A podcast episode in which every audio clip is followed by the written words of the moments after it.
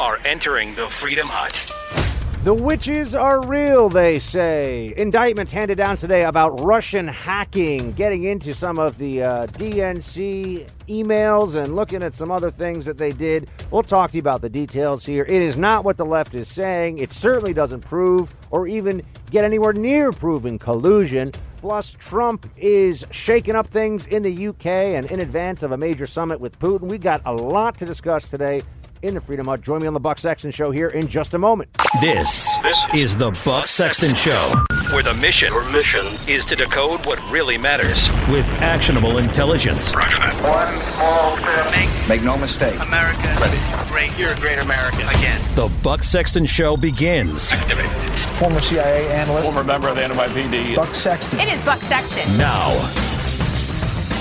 One of those defendants and a 12th Russian military officer are charged with conspiring to infiltrate computers of organizations involved in administering elections, including state boards of election, secretaries of state, and companies that supply software used to administer elections. According to the allegations in the indictment, the defendants worked for two units of the main intelligence directorate of the Russian General Staff, known as the GRU. The units engaged in active cyber operations to interfere in the 2016 presidential election. Welcome to the Buck Sexton Show, everybody. There you had the big news of the day. Rod Rosenstein, the one and only, who uh, is out there talking about more indictments against Russians who will never actually face justice anywhere. So uh, I guess this makes us feel good because the notion is that we will uh, hold Russians accountable by saying mean things about Russians none of us have ever heard of who are never going to set foot in a U.S. court or a Russian court for that matter. You heard there the mention of the Russian GRU, uh, more similar to our DIA, our Defense Intelligence Agency. The Russians have a few different agencies. They have the SVR, their foreign intelligence arm, which is the CIA of Russia. They have the FSB, which is kind of like Homeland Security and the FBI put together, better known as the uh, Federalnaya Slozba Bezopleznasti. I know, right? It's fun to say. And also the GRU, which I don't know even know how to say that acronym, but it's basically the Russian equivalent of the DIA or our Defense Intelligence Agency. Uh, and they, so military intelligence, they're saying military intelligence in Russia was involved in the hacks.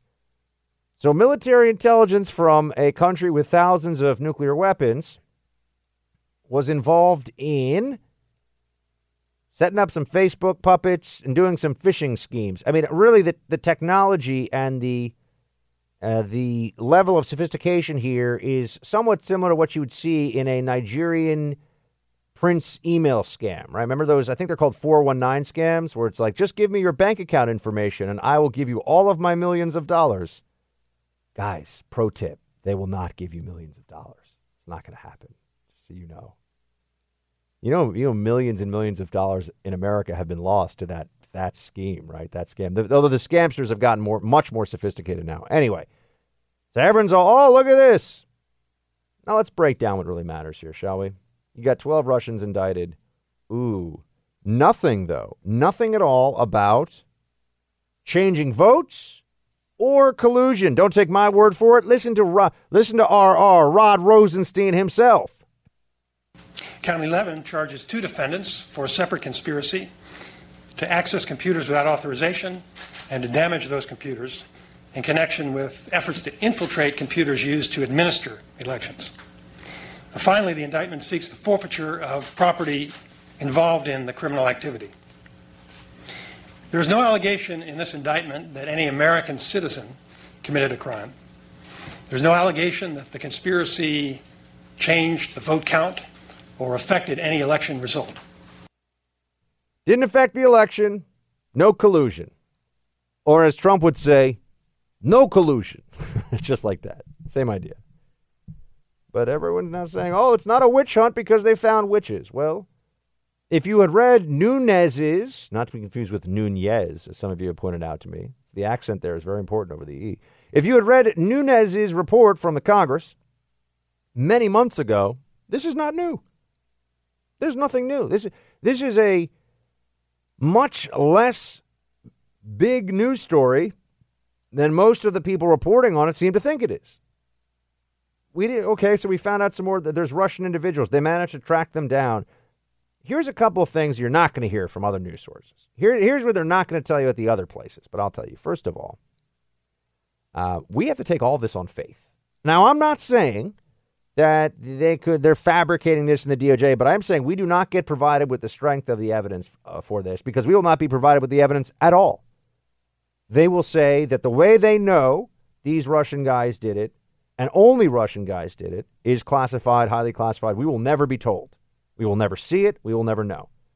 So just understand, we are taking now the DOJ's word on this is exactly what happened. I'm not saying they're lying. I'm just saying we are entirely at, at taking them at their word. There's no other way to put it because they are not going to show you the way that they uh, looked at the digital footprints here and, and put it all together. And some of that's legitimate. Probably all of it's legitimate, but keep that in mind because the DOJ has been very shady on a bunch of other things, as we know, including writing an entire report about bias and then saying, but there's no bias. Oh, there's bias. There's definitely bias. So um, that's one component of this. And then the other is timing, which is important for oh so many things in life. The President of the United States is set to meet with the Russian Premier on Monday. Does anyone listening to this right now think that it is a coincidence that mere days before the President of the United States is set to meet with his Russian counterpart, the Mueller probe releases this indictment of 12 individuals announced with some fanfare on the this is effectively on the business day before Trump's meeting with Putin. Anyone think this is a this is an accident? Come on. The timing here is not a shot across the bow, is a shot into the bow. This is the bureaucracy at war with the presidency, or at least a portion of the bureaucracy at war with the presidency, showing them, yeah, you want you want to play rough, we'll play rough too. We've got our own ways of pushing back and fighting back. I, and look, I think that some part of this was also in response to the the treatment that they gave Strzok, who looked very shifty and very shady to a lot of us. So the uh, the bureaucracy claps back, you could say, fights back here. Um, and now you're hearing all kinds of just the most uh, the most out- outrageous claims. People are saying that, that Trump should should bail on his meeting, and that if he doesn't, you know, he's some kind of a, of, of a puppet. Uh, they're talking. First of all, they're calling this Facebook puppet stuff, this influence campaign by the Russians, an act of war. President Trump's response would be, "We know you did it. We want you to turn the, the 12 people in Russia to over to us to be tried. Be tried. They'll have a presumption of innocence to see if they can interfere with our elections, and if they did, they should meet, have justice meted out to them. And if he refuses to do that or says he won't, he should end the summit and take off. This was an act of war. He is our foe. He's an enemy. He's a crook. He is directly responsible for the GRU. The GRU answers to him. He should just as well have been indicted. There you go. You got a member of Congress saying, indict Vladimir Putin. Yeah, that's a wise thing. That's a smart move. That's, folks, I- I'm here to give you some some real talk on this, right? Some historical context as well. People are losing their minds on this. People who know nothing of international relations or geopolitics in any meaningful sense. Wasn't Steve Cohen the guy who just yesterday said that Strzok should get a Purple Heart and he wished he could get him a Purple Heart, which he got hammered for, rightly so, for saying something so stupid and disrespectful. Um, but we had U.S. presidents meeting with Soviet premiers while the entire Soviet state apparatus was dedicated to undermining us, interfering in our elections, encircling us militarily, putting nukes on our doorstep, and threatening us with annihilation. And we still had meetings with the Soviet premier because you don't really have a choice. You know, you, you can decide that you're not going to have a diplomatic relationship with Zimbabwe. You can decide until they get enough nukes that you're not going to have a diplomatic relationship with North Korea. You can't decide that you're going to freeze out Russia. It's just not realistic. It's just not, never mind smart diplomacy, it's not possible diplomacy. It's not something you can really do. And all of the talk that you're hearing now from people is so very, very reckless. Um, things like Adam Schiff saying that we should put off this meeting on Monday and snub Russia's president. Here's, I mean, Schiff is, I don't know who's more distasteful, Strzok or Adam Schiff in the Congress. They, they both leave you with the feeling that you have to take a shower just after hearing enough from them. Gross. But here is Schiff himself on the call now, because remember, the bureaucracy released this information about the indictments right before Trump's Putin meeting. You have this call to put off the meeting because now is the, the absolute peak of the pressure. Not an accident, folks. Here's what Schiff says. None of us have any confidence in what he'll say during that meeting. Uh, it has to be of concern, I think, to all Americans that the president want this meeting wants this meeting to take place uh, out of the earshot of any witnesses. Um, and the president, by framing it that okay, I will ask Putin about it.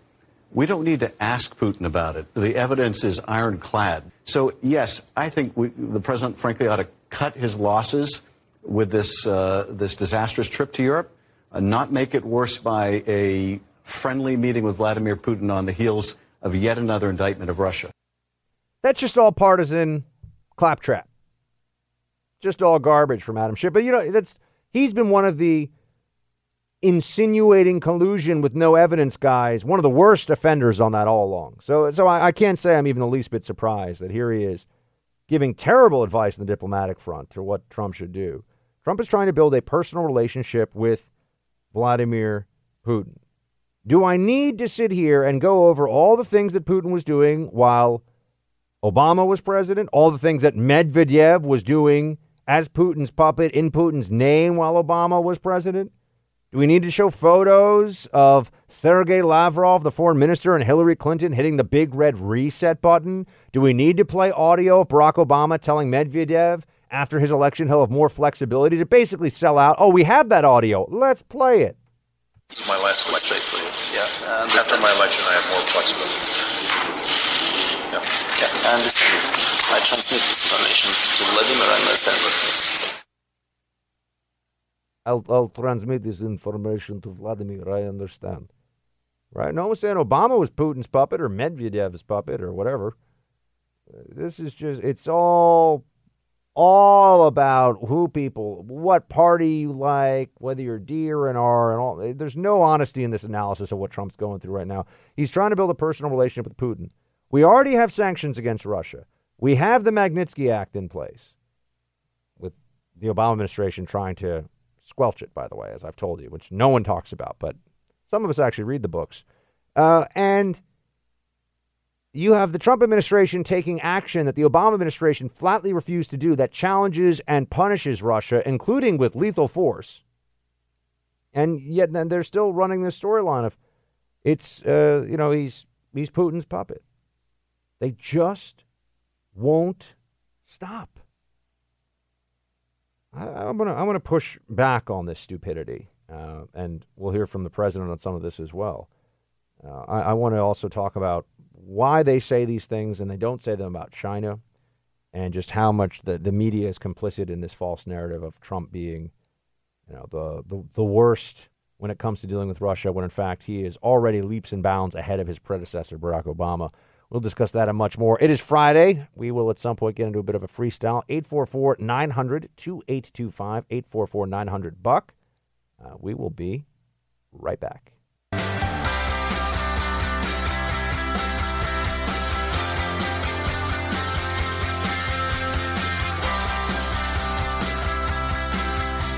I didn't go in with high expectations. I mean, we have, uh, we do have a, a political problem where, you know, in the United States we have this stupidity going on, pure stupidity, but it makes it very hard to do something with Russia. anything you do, it's always going to be, oh, Russia. He loves Russia. I love the United States, but I love getting along with Russia and China and other countries.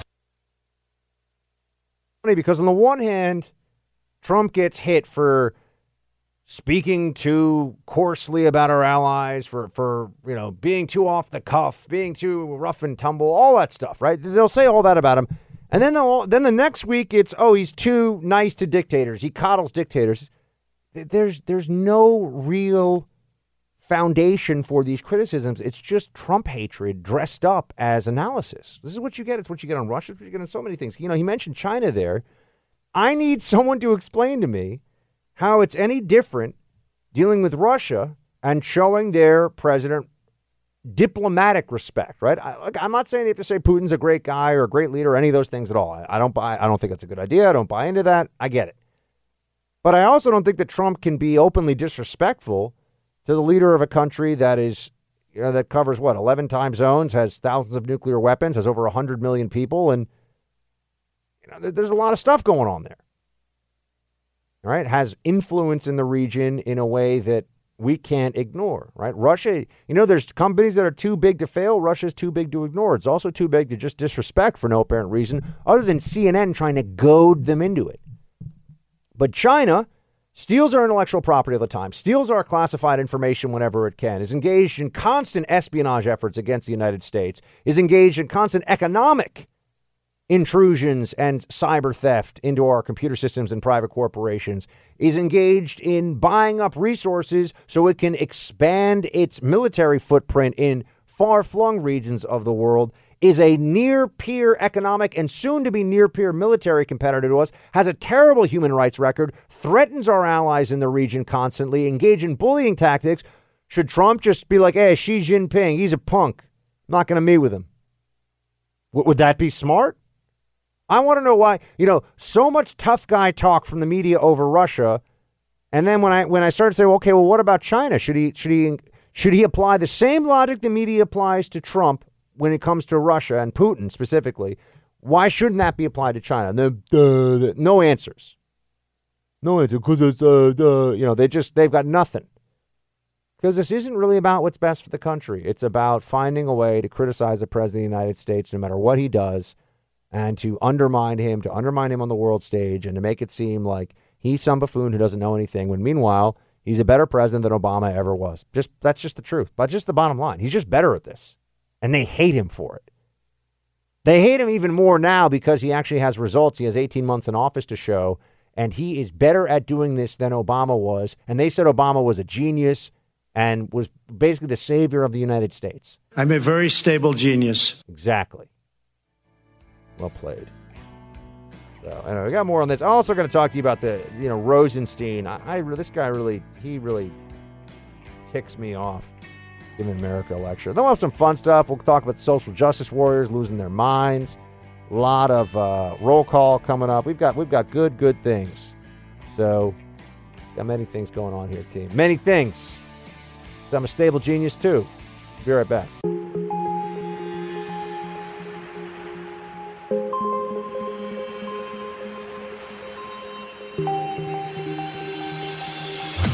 He's holding the line for America. Buck Sexton is back. Donald Trump is doing the things over in Europe that we've seen him do here in the United States, which is break up the status quo. Uh, I think most Americans are glad to see a president standing up for America, putting America first on the world stage, even with some of our allies who maybe haven't treated us uh, perfectly fairly, as the president would say. Uh, and so, you know, all of this is a negotiation, though, that ultimately I think will put the United States on a level playing field with uh, all of our partners around the world. So uh, uh, I'm pleased with what he's done, and I'm excited about what he's about to do. How about that for a, a, a version of what's going on here? The president's actually trying to get things done. You, you know what would be the easy move?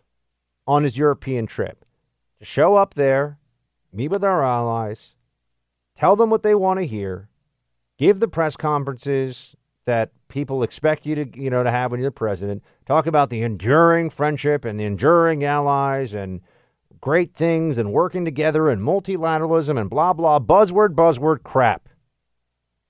Or you can show up there and be like, all right, guys, we got some problems, right? You know, when, when we, I'll tell you this, you know, when you work on a TV show, for example, and a- afterwards you sit, you sit down with everybody who works on the show, uh, you'll have a meeting often. And, you know, you say if it was a good show, you go, all right, everybody, good show. You know what happens after that? You go, this needs to be better, need to fix this, need to work on that. And no one sits there and goes, why are you so mean? It's a waste of time to sit there and talk about how awesome we all are. No, you know, whether we're awesome or not, you know, that's, you know, the audience gets to decide, right? You have these meetings, these summits. We don't need to meet with allies and have this, oh, well, let's all just be friends and talk about how long we've been friends. And, you know, yeah, you had the British thing and the meeting with the Queen and all that stuff. I know people get excited about the pomp and circumstance. I don't really care. Trump shows up and he's like, hey, NATO, you guys got to get your act together. We got to pay more for your own defense here. Right? Let's let's not rely on the United States to carry this load anymore for you guys. That will be better for everybody. And hey, Brexit, guess what? Going to be complicated, but the British people voted for it, and that's a good thing. And yeah, it's just I don't know. Uh, I feel like there's a whole gener- we've there's a whole generation of people that have been or or, or multiple generations of people that have been led to think, and they're the ones who are now calling the shots in media that presidents have to speak in this sterile, boring, monotonous, droning fashion. Right? This is this is why, and, and really, in some ways, uh, Obama was kind of the height of that.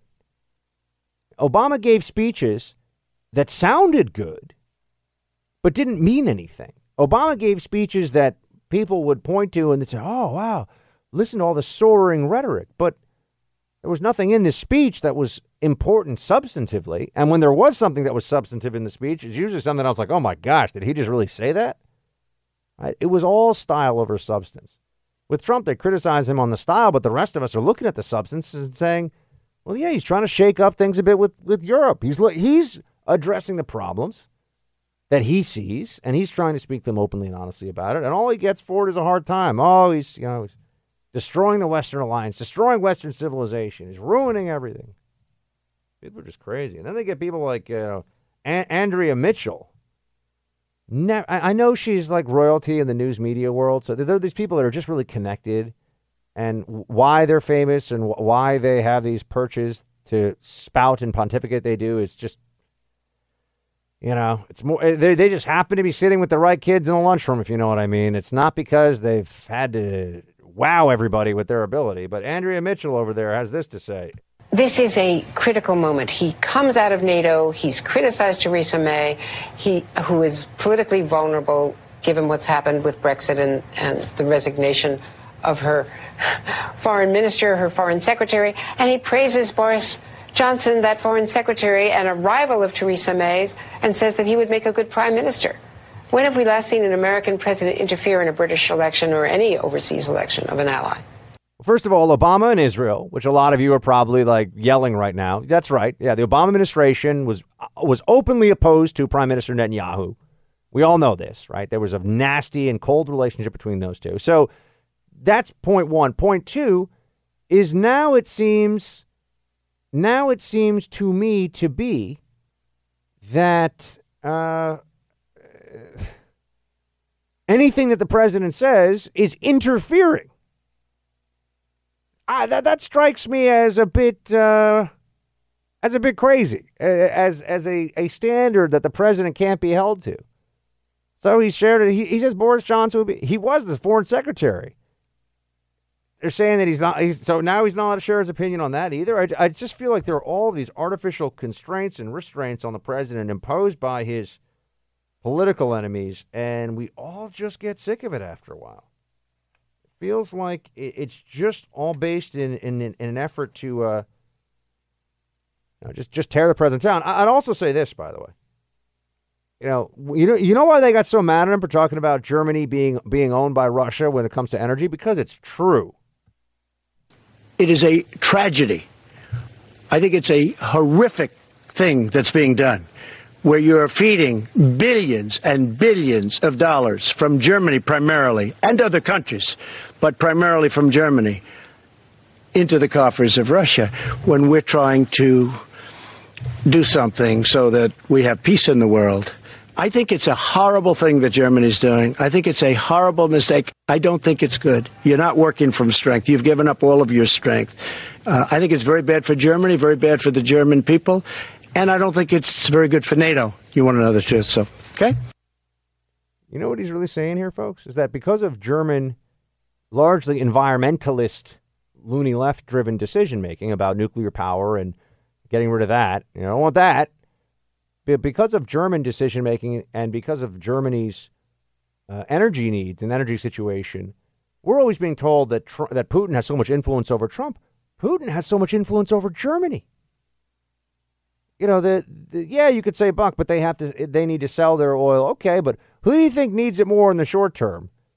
Germans who have their homes to heat in the wintertime or the Russians who've got to keep their their coffers full so they can pay their bills? I mean, it's he, he's making a point here. This this is Germany's. You know, Merkel and Germany are the are the centerpiece economically. It's really the industrial might of the EU. And the fact that Russia's got them over a barrel on their energy is is something that we really do need to discuss and think about. And you know, Trump will say it. You know, other people don't want to say. Other leaders haven't want to say, "Oh, it's so rude, it's so mean." Enough about the, the diplomatic niceties, more about actually addressing and solving problems. I just think that's a much better way to go. And that's the way that this president handles things. So I, I want to just a little bit of a follow up on the Strzok issue from yesterday. By the way, Lisa Page was testifying that I think it was behind closed doors, right? I saw that happening. Strzok's lover from the F, you know, within the FBI the DOJ lawyer. Uh, but let's talk about Rosenstein and Strzok, two pompous deep staters and what they've got uh, going on here. And then Brexit and the UK and the Trump baby blimp. That's hour two. Stay with me.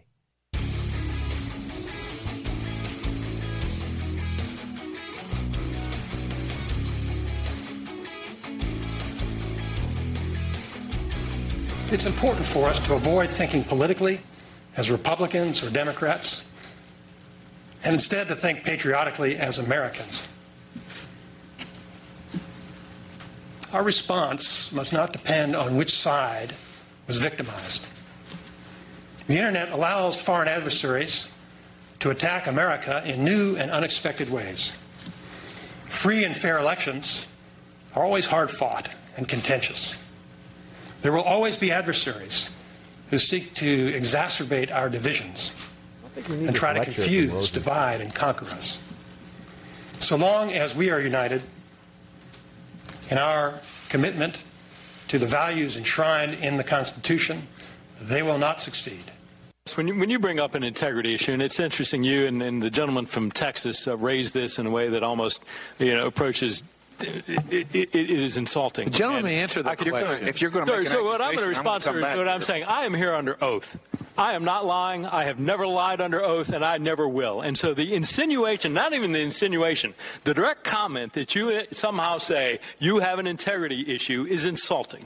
I, it, I take offense. It is incorrect nothing I, I never mentioned today. your personal life. I just simply said the amount of time that you were spending on the taxpayer's dollar, wasting it when you were supposed to be doing your job, texting back and, and forth and to the sir, court is a problem. And, and sir, what I'm the, saying is, and the gentleman has already answered that. It was a bad week for the DOJ.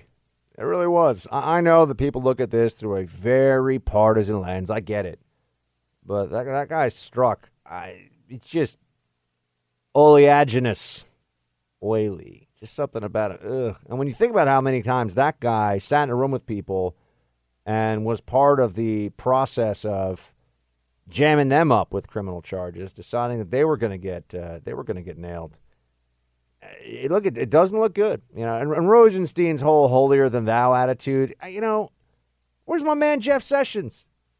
Come on, Jeff. I, he never should never should have recused himself. Loretta Lynch never recused herself in the Hillary email investigation, despite sitting on the tarmac with Bill Clinton. You know, it just it never happened. She was involved in that. She had Obama's back the whole way, and Hillary's the whole way through. You know, Democrats play to win. Republicans play to look like they play by the rules. I don't know what else to say. It's really disappointing. Uh, it, it's something you see time and again. And and that guy Strzok. He doesn't have an integrity issue. Well, he got kicked off of he got kicked off of the most high profile government investigation in the entire government because of his lack of integrity. So I, I think it's pretty rich for. But it's at this point, not, nothing has nothing has any truth. Nothing has any value anymore. It's all just it's all just what whatever people whatever people believe whatever's going to make them feel good about this whole Russia collusion farce. Right? They they want to believe that somehow this guy Strzok. Oh yeah, sure, he's texting all this stuff about it, and and I'm, I'm hearing these other things. You know, the the most powerful moment they're saying has been Strzok was like, "Well, sir, there's all these other people out there who can stop me from doing the." Actually, kind of sound like him, uh, but you know, he's saying that there were other people that were involved, and he couldn't just go off and and uh, you know, go after the president on his own. That's really not how it works. He was a senior guy. He has a lot of discretion. He's opening investigations. He's looking for information.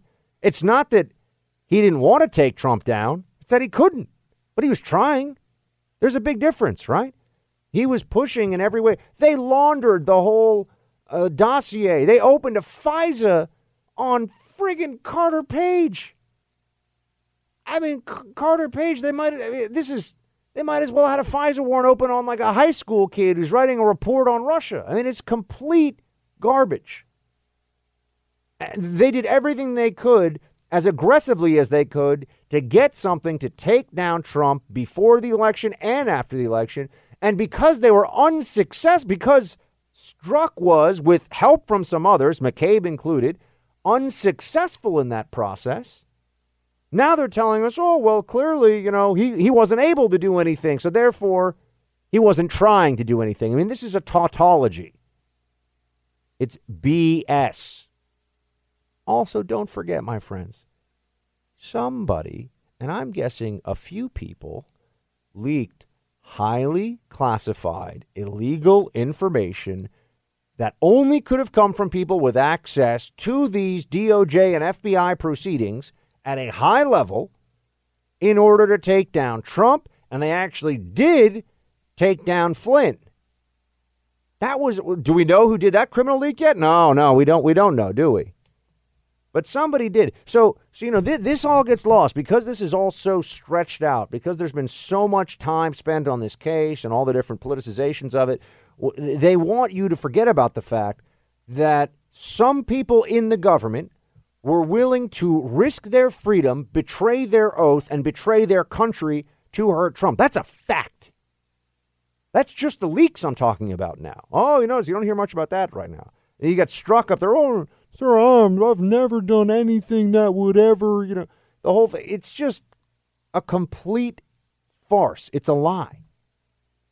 But yeah, you go after his integrity, and they're all really upset at you. But I'm seeing CNN is just salivating over this as I'm on air, salivating over the prospect of uh, getting Roger Stone and get. Well, they don't really care. The WikiLeaks, they like them when they like them. They don't like, and that's true about a lot. A lot of people are not consistent with WikiLeaks. They like WikiLeaks when it's hitting people they don't like. They don't like WikiLeaks when it's hurting the U.S. government.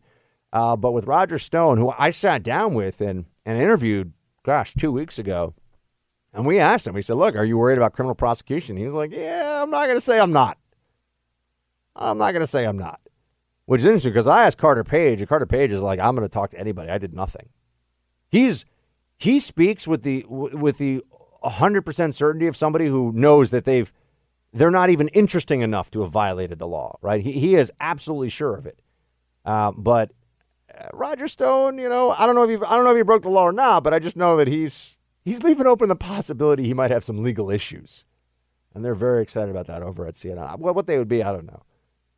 Uh, you know, this is also why when they when they talk about all this stuff, they go, "Oh, look, they got him on something." Yeah, but the uh, the issue of taxes, for example, is enough for them. They'll say, "Oh, look at all these indictments." No, no collusion indictments, as I've been saying to you. But it, it's not about it's not about really proving collusion. It's just it served its purpose, folks. This is the sad truth of this whole investigation of this whole Russia collusion farce, is that it has given liberals a psychological excuse for why Hillary lost and why Trump is illegitimate. And that's been its primary purpose from the beginning. The secondary purpose is to find a way to legally ensnare and destroy the Trump administration. But even if it doesn't accomplish that, it has put enough Trump people in enough legal jeopardy and problems and huge legal costs that you got to figure the the left feels like this whole thing is a, a victory anyway.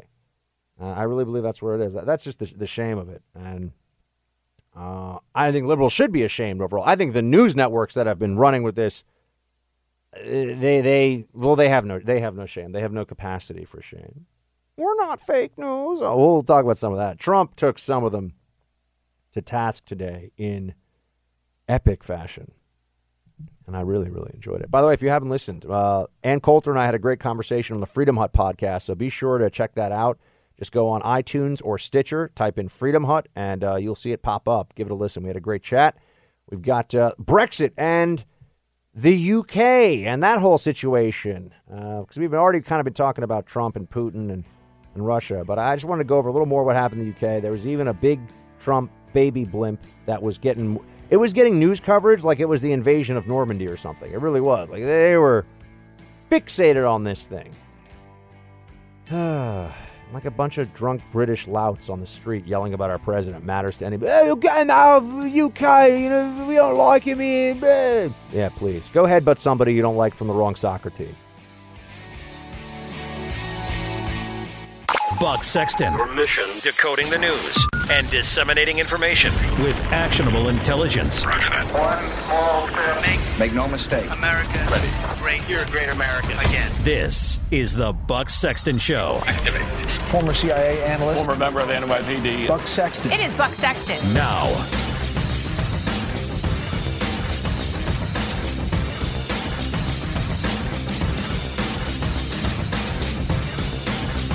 Also said that Boris Johnson. I said, yeah, they, how would he be as a prime minister? Said, he'll be a great prime minister. He's been very nice to me. He's been saying very good things about me as president. I think he thinks I'm doing a great job. I am doing a great job. That I can tell you, just in case you haven't noticed.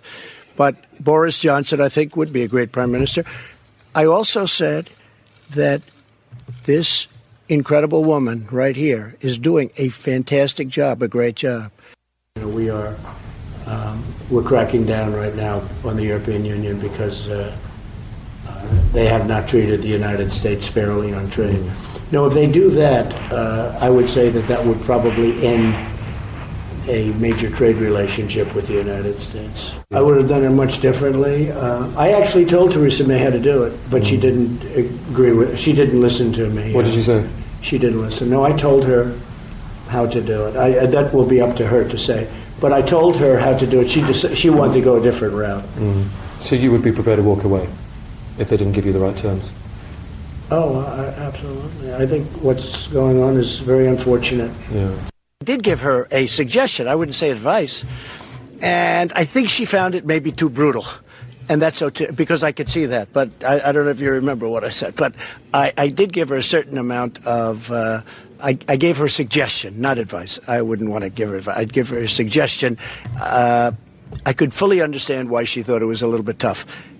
And maybe at some day she'll do that. If they don't make the right deal, she might very well do what I suggested that she might want to do. But it is not an easy thing. Look, look at the United States, how the European Union has taken advantage systematically of the United States on trade. It's a disgrace. So it's not an easy negotiation. Trump dumps on May. Welcome back to the Buck Sexton Show. Oh man, until until they decided, as we've been discussing, to release that indictment today, all anybody was talking about was Trump. You heard so much there. Boris Johnson, I think he'd be a great prime minister. He just resigned as their foreign secretary, and he's he's pro Brexit. And he had these comments to the Sun newspaper, and then he's saying he, you know, that they didn't really attribute his comments properly, and Trump is just it's amazing. And you got these people, the protest, John. Do you see that? Do you see the photos of this stuff? They've got the Trump baby blimp. It's kind of a weak blimp. It's not that big. It's like a balloon that I've. It's not. I think I saw they spent fifty thousand dollars on this little Trump baby balloon. It's kind of cute though. You know, I, I wouldn't like. I, I think the president's great. I, I don't know. I'm guessing he probably does not like this baby balloon thing but it, it, it, was somewhat amusing. It reminds me of that movie Boss. There's a movie called Boss Baby, right? Well, oh, Baby Boss. Okay, yeah. This is kind of like Trump, you know, Trump Baby Boss.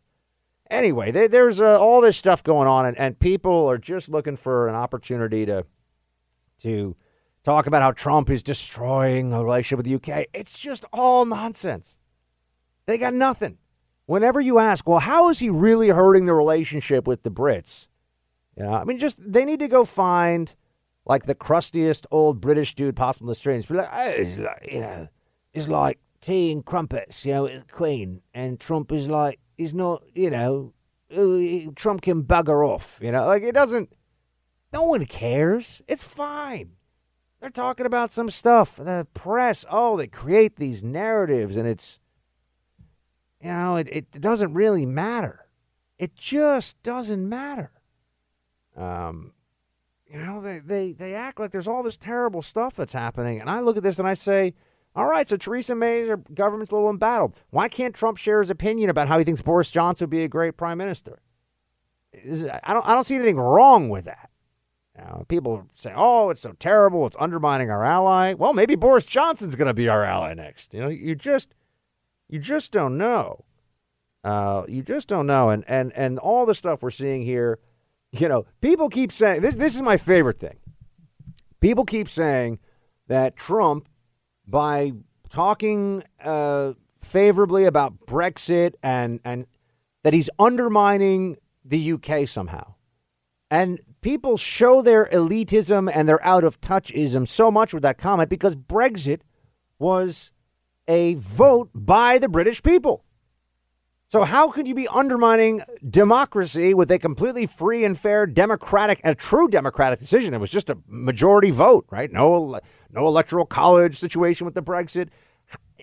Isn't that giving clear and obvious respect to democracy in the UK? I, it's just they just make it up as they go along. The press is totally and completely full of it. And look, May sounded fine. She was clear about about how they are going to be leaving the EU let me be very clear about this. We will be leaving the European Union, and we are leaving on the 29th of March 2019.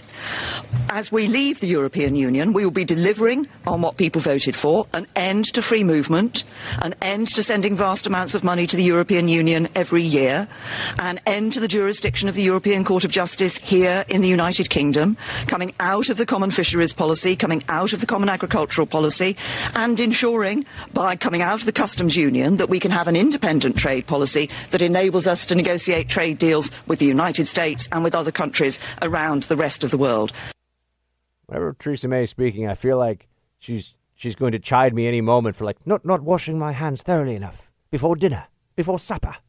She's got that like Harry Potter style accent, you know, that real legit elite British accent.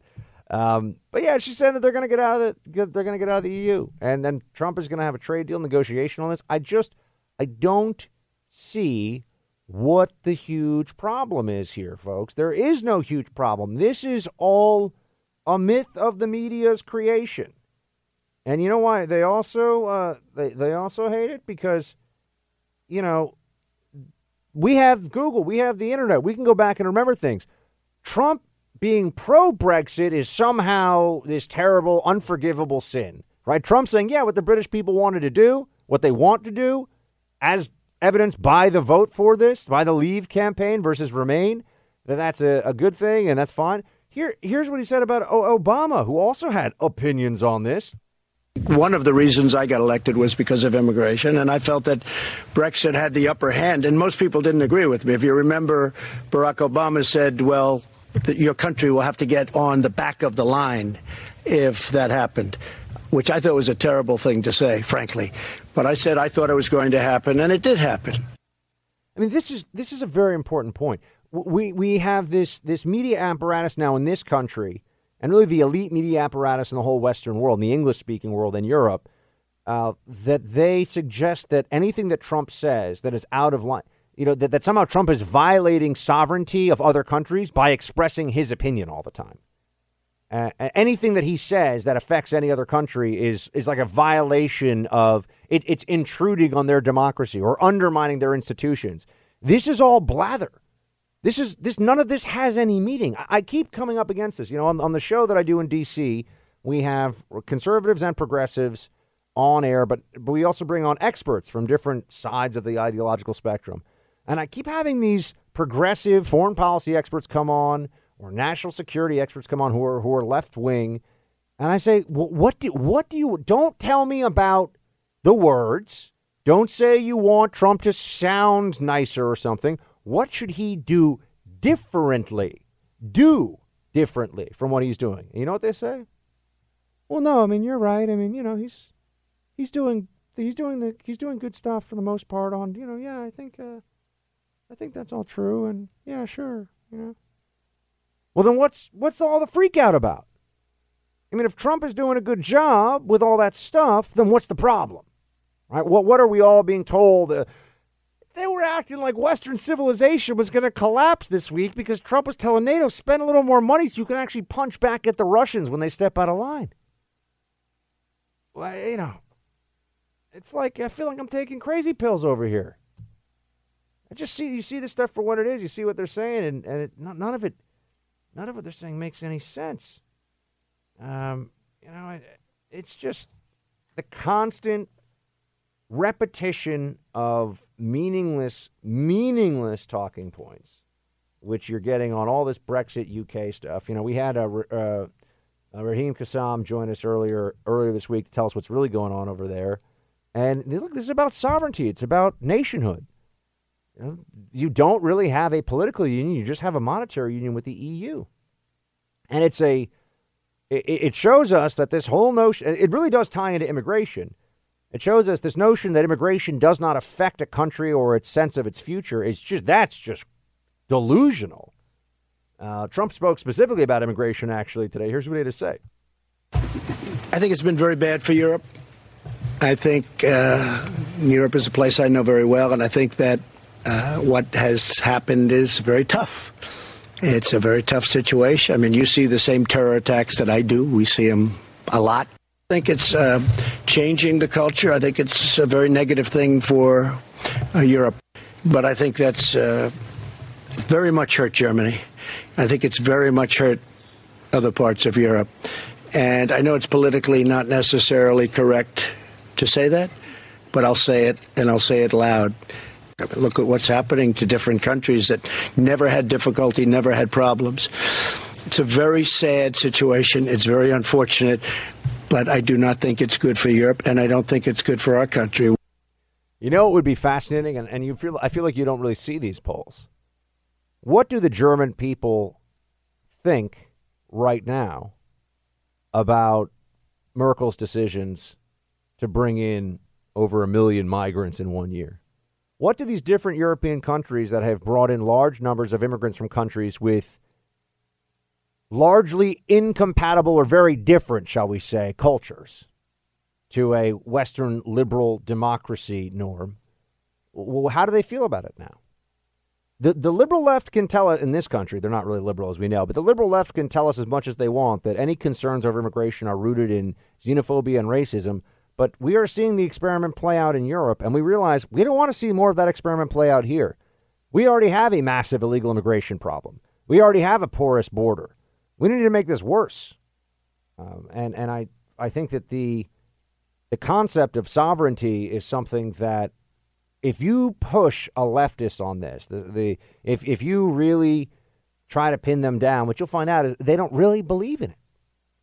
They they believe in like the free movement of peoples. There just needs to be a, a super state in charge to administer, you know, government benefits and welfare and to tax the and to tax the rich and anyone should be able to come and go as they please as long as the rich people I mean, it's, it's, essentially a mechanism for just redistributing wealth among the productive class to the less productive class uh, and if you make if there's no citizenship if there's no sense of actual belonging to a political union well well now everybody's just kind of an economic mercenary i, I know that sounds a bit extreme but this is a if you, if you go to some of these Soros funded think tanks and you talk to people as I do as I do on a regular basis from the progressive left that's really what they're pushing for they're pushing for open borders. You start to look at the way, I mean, things like birthright citizenship in this country. We're, we're, we make we're told that that's just of course we have birthright of course of course we have birthright citizenship. Other countries don't have birthright citizenship. Our when Trump says our immigration laws are crazy, it's because he's actually speaking honestly about our immigration laws. Other countries don't have this because they don't want to dissolve the culture and the day to day reality of that nation state. They don't want it to just erode over time.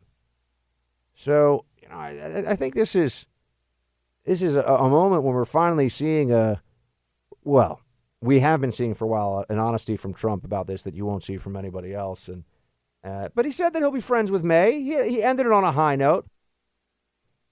She will do very well. I think she's a very tough negotiator. I've been watching her over the last couple of days. She's a tough negotiator. She's a very, very smart and determined person. I can tell you there are a lot of people that are looking up now saying, gee whiz, you know, she left a lot of people in her wake. She's a, a very smart, very tough, very capable person. And uh, I would much rather have her as my friend than my enemy. That I can tell you. Why, thank you, Donald. Extra crumpets for you. Uh, see? Nice things. Uh, team, stay right there.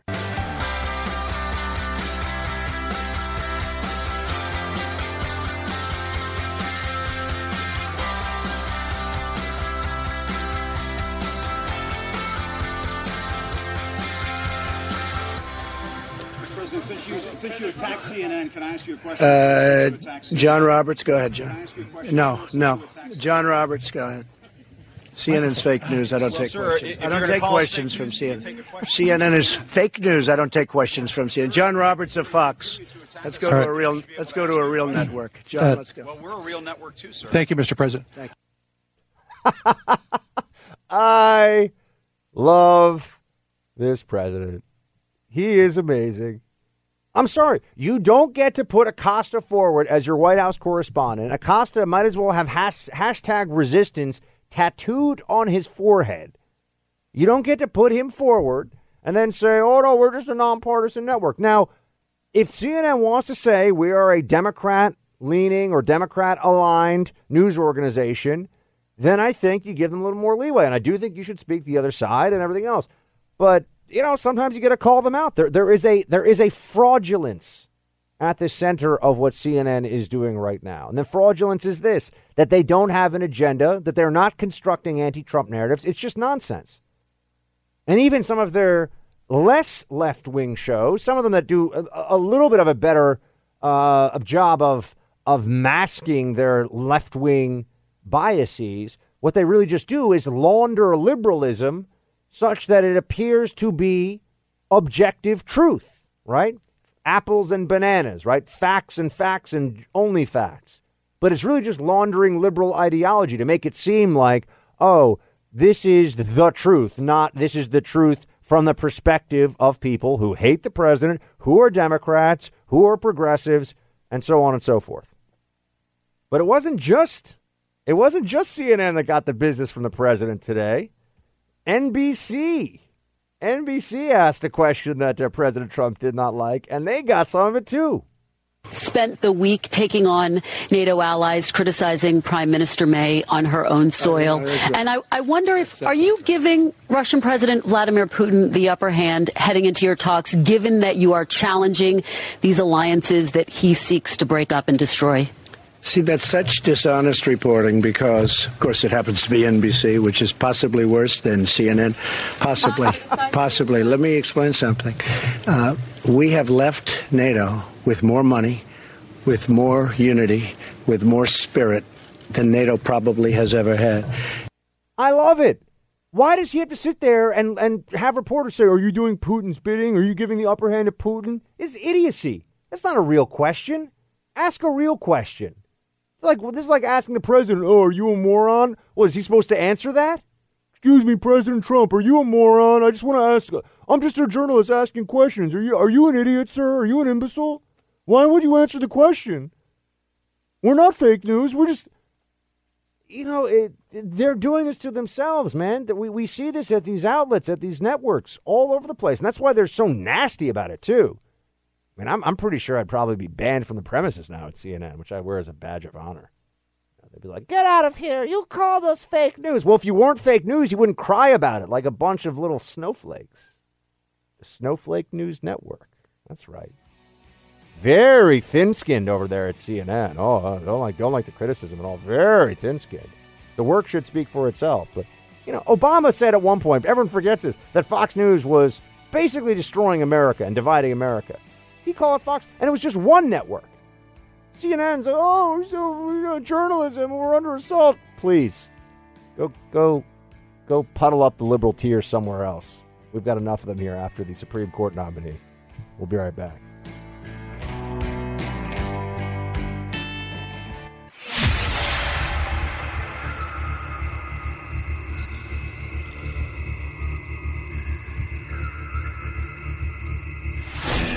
He's back with you now because when it comes to the fight for truth, the buck never stops.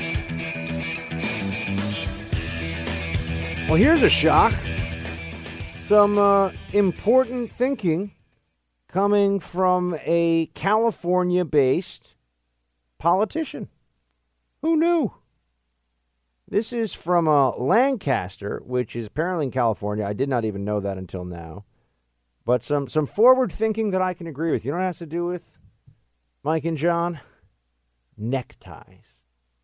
Here is a guy who is the, the mayor, uh, Rex Parris. It's a pretty cool name. Rex Parris and Buck Sexton could definitely be friends. That's a true thing. And I mean, look, I do a show every morning with Krystal Ball, right? Rex uh, Rex Parris, Buck Sexton, and Krystal Ball. Now that's a party. But but this guy this guy Rex out in uh, out in California. Um, I think it's California, right? Isn't like yeah, I'm assuming it's this is an LA Times piece, so let's assume it's California. But he's fighting a one man a one man campaign to make neckties in workplaces no longer possible to be mandatory. And you know what the reason is? Health reasons. Now, this may seem like a stretch, but there is in fact some research out there that the necktie, according to a blog post that is cited here in the New York, in the LA Times, I have no idea if this is scientific or real or if anyone cares. But the necktie can restrict circulation by 7.5% to the brain. John, do you do you want to have almost a tenth of your total brain circulation cut off because you want to wear, you know, something with a bunch of, uh, you know, little little pink crustaceans on your green tie or something? I don't think so, buddy. You want full blood flow to your to your cranium. Is this research true? I think prob- I think probably not. I think it's unlikely this is accurate, but I will say this. Tie is not very comfortable. And I think it's time that we start to evolve a little bit with what we think is necessary workplace attire. I'm not saying go with the Ahmadinejad, okay? I'm not, or, or the hipster. It's kind of hipster thing now. You wear the the traditional Western, you know, sort of collared shirt, button down, uh, with a suit, but no tie, but buttoned all the way up. I don't know about that. You know, you, you, you should have free blood flow in the neck. Very important. And this notion of wearing ties all the time, I've had to deal with this because, you know, I was interviewing Ted Cruz for the Hill TV show. And he was like, Why aren't you wearing a tie, sir? And I think it was a, you know, and he was right. You know, I'm in a senator's office because, by the way, my they, they told me not to wear a tie because, you know, we're, because I'm young and hip. And, and I, that's why I wasn't wearing a tie. But, you know, I, kind of, I kind of thought more about it. I realized, you know what the thing is? The tie is not very comfortable. It's really not. Tie is not something that, uh, you know, gets people particularly excited to, to wear these days. It's and if you do the top button unbutton and put on a tie, that's not so good. But I'm I'm somebody who hates suits too, John. And it's summertime, so now I'm about to now I'm about to get a little get off my lawn with with suits. There is no such thing as a really comfortable suit. There is no such thing as a summer suit. There are just lighter weight suits, but it is still a suit, which is not a comfortable thing. You know, you, you cannot move in these things the way you're supposed to. You, you cannot really be fully free in the traditional Western suit. I, I think we need to evolve past this. No, I don't think that we can all do the Steve Jobs with the black turtleneck, the jeans, you know, the. Are, are they, John, is it always mom jeans or dad jeans? What do we call that? There's dad bod. Is there mom jeans and dad jeans? I don't know. I've heard mom jeans. You've heard Didn't mom jeans. Obama have mom jeans. So when I wear jeans that are like a little high waisted and baggy on me, am I wearing mom jeans or dad jeans? I guess it could go either way.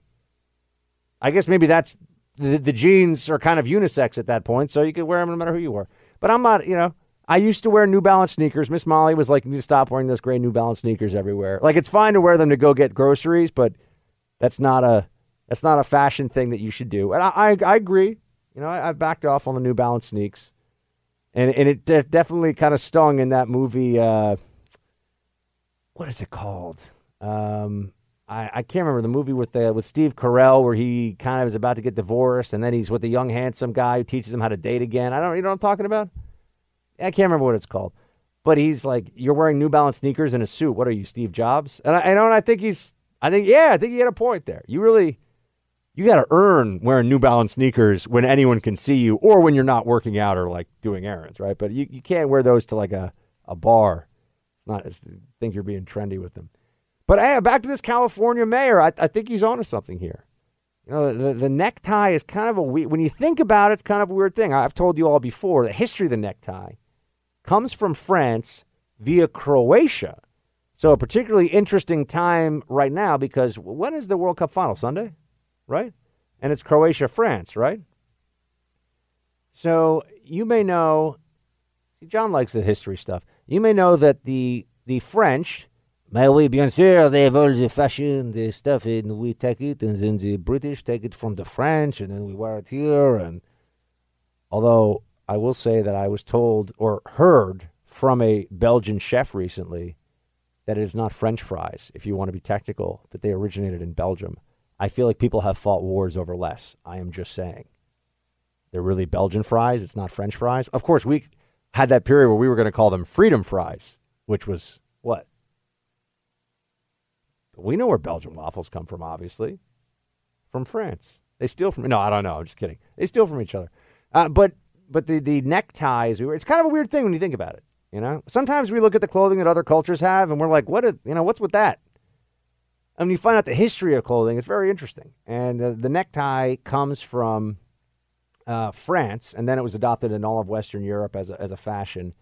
And it was uh, originally from the 17th century when King Louis XIII had Croatian mercenaries in his employ for the Thirty Years' War. And these Croatian mercenaries, because this was also at a time when people would uh, signify themselves and their units with very brightly uh, colored clothing. In fact, the Landsknechts, who were German mercenaries who helped defeat the Ottoman siege of Vienna the first time around, were known for their incredibly colorful clothing, which now you think like colorful clothing on a battlefield, it's making yourself a neon bullseye, right? It's crazy. You'd never do that. But at the time, because it was mostly it was more important to distinguish friend from foe on the battlefield up close than being able to be seen at a distance. People wore very bright clothing. These Croatian mercenaries had uh, a little uh, brightly colored piece of cloth around their neck, and the Croatians were called uh, Hrvati.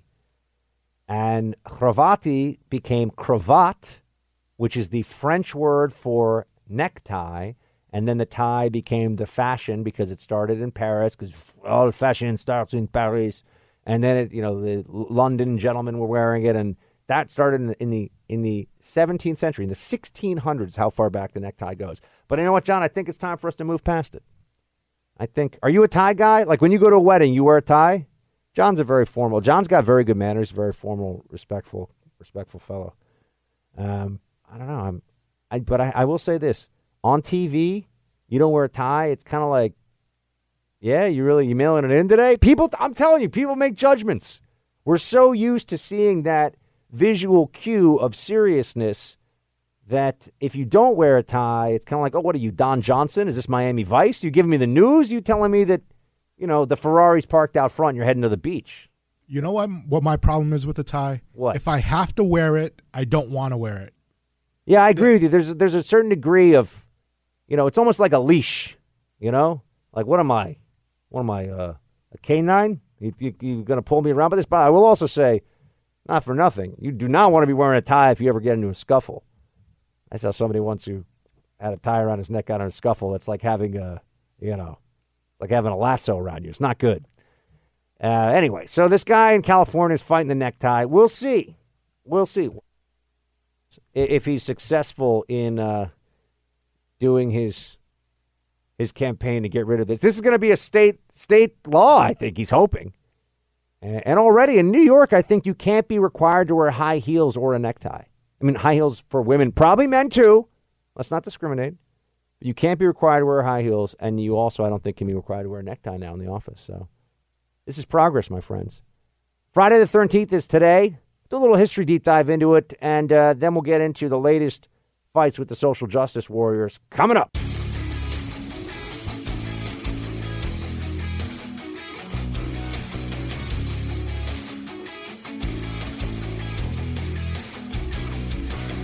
funny. I always say I'm, I'm, not a superstitious person, but then something superstitious happens, and I, and I, all of a sudden I become superstitious. You know what I'm talking about, John? You know, I, t- I talk a big game, and then a black cat crosses my path, and I'm I'm like, oh, better stay away from like sharp sharp objects and you know drive the speed limit for a day or two. I just I feel like we we, we all there's just this. It's, it's a part of our psych- psychology. You know, today's Friday the 13th, folks, as you know, which is uh, a day that's considered so unlucky. And I'll tell you why historically in just in just a moment because I like to get into some of this stuff. Um, but the the Friday the Thirteenth movies, John, did you did you watch them growing up? A little bit. I was aware of them, but I never actually sat through any of them. I was kind of scared of horror movies when I was a kid. You know, I never really, and I, I watched. uh, You know, I've I've said this before. The Exorcist, I think, is the scariest movie I've ever seen, and it's the scariest movie ever made, as far as I'm concerned. Uh, but I, I'm familiar with the whole pop culture phenomenon of all these slasher flicks, particularly from the 80s. And they made all these Friday the 13th movies. I mean, you think about it, it's such an incredible, such an incredible gag, right? I mean, the whole thing. You got a guy with a hockey mask. Basically, anybody plays him. You got a bunch of people running around like a campground somewhere. You just need some fake blood, a dull machete, and bam, you got a movie, right? It's not a horror movies as a genre. I will have you know are actually the most likely to be profitable because of that, and because people like the the feeling of being scared when they're actually safe, right? They like that excitement. Uh, but uh, so you, are you a you're Friday the third? You don't watch? Did you watch horror movies, John, growing up? Are you one of those guys? Um, like the Nightmare on Elm Street. Yeah, exactly. The Halloween movies. They were ever. Remember when there was Blockbuster and all the movie the movie rental places? Horror section was huge. I feel like it was a big thing. And then Scream came out, the original Scream, and it was kind of a a send up of that whole phenomenon. And it's kind of faded away. N- Then it went into the weird like torture porn stuff with Saw and all that, which is really like, "Ugh." I, I can't handle those movies. Um, I, I I really can't. Like my stomach turns. Uh, but but the, the the horror movie phenomenon, and I feel like Friday the Thirteenth and Nightmare on Elm Street were the the real. You know that that was kind of the Stallone and the Schwarzenegger of the action genre. Was like Nightmare on Elm Street. That's Friday. why they have Jason versus Freddy. Oh, that's right. They made that crossover movie. You know, they made a crossover movie of Predator and Alien, and it almost ruined both both of the movies for me. It was so bad. You know, they're making a, uh, an Indiana Jones that's supposed to come out in 2020, and Harrison Ford's going to be in it. I mean, they're gonna they're gonna put him on a walker and give him his like lion tamer whip. You know, even though he's he's a, he's getting up there. I, I don't know how much Indy can. And if you go back and watch some of those Indiana Jones movies too, Harrison Ford, the way he throws a punch, I'm like, this guy really telegraphs that punch. You see it coming from a mile away, but somehow he's somehow he always wins. All right, so uh, why is Friday the 13th a, a superstitious day? By the way, next hour I'm going to talk to you about uh, the latest in the social justice warrior wars, I guess, and and also how straws, plastic straws, the war on straws, John. I have an update from the front lines of that battlefield, one that may shock you all. And then I'll also have your thoughts on roll call, where you just get to tell me things.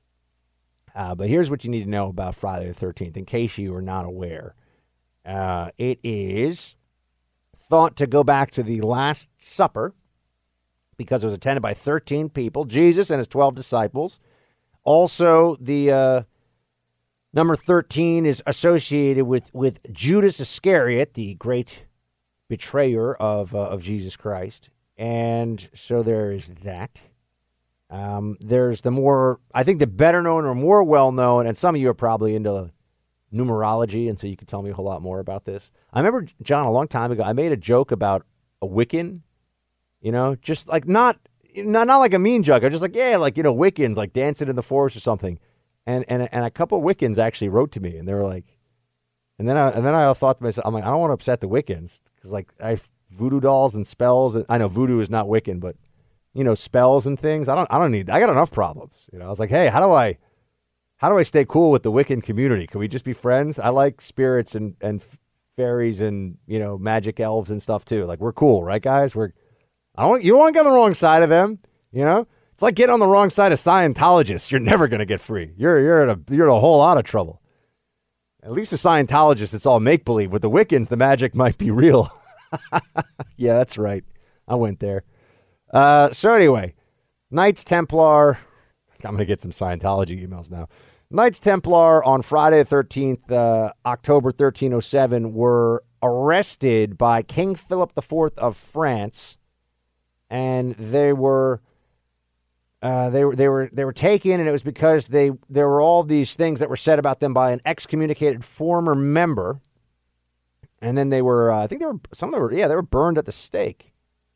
The order's Grand Master, according to the Independent, Jacques de Molay, faced the flames in front of Notre Dame Cathedral and is said to have cried out a curse on those who had so gravely wronged them. God knows who is wrong and has sinned. Soon a calamity will occur to those who have condemned us to death. So ever since then, people say de Molay's curse has meant that Friday the 13th is bad luck. Uh, it is a, it is an ill omen. But look, by the time you guys are hearing the show, you've made it through most of Friday the 13th. You're probably fine. You know what I mean? So there's that, right? We, we can at least celebrate that much. And uh, I would also say that who knew that uh, Jacques de Molay, before he had to face uh, uh being flambe, uh, that, that he would have yelled this out and then how many hundreds of years later they'd be making really bad, low budget slasher movies based on the title taken from that event that day, right? You see what you see what I just did there, John? I just brought it all together. There's a big circle. It's a circular. I don't know if it really made sense, but it was it was close enough.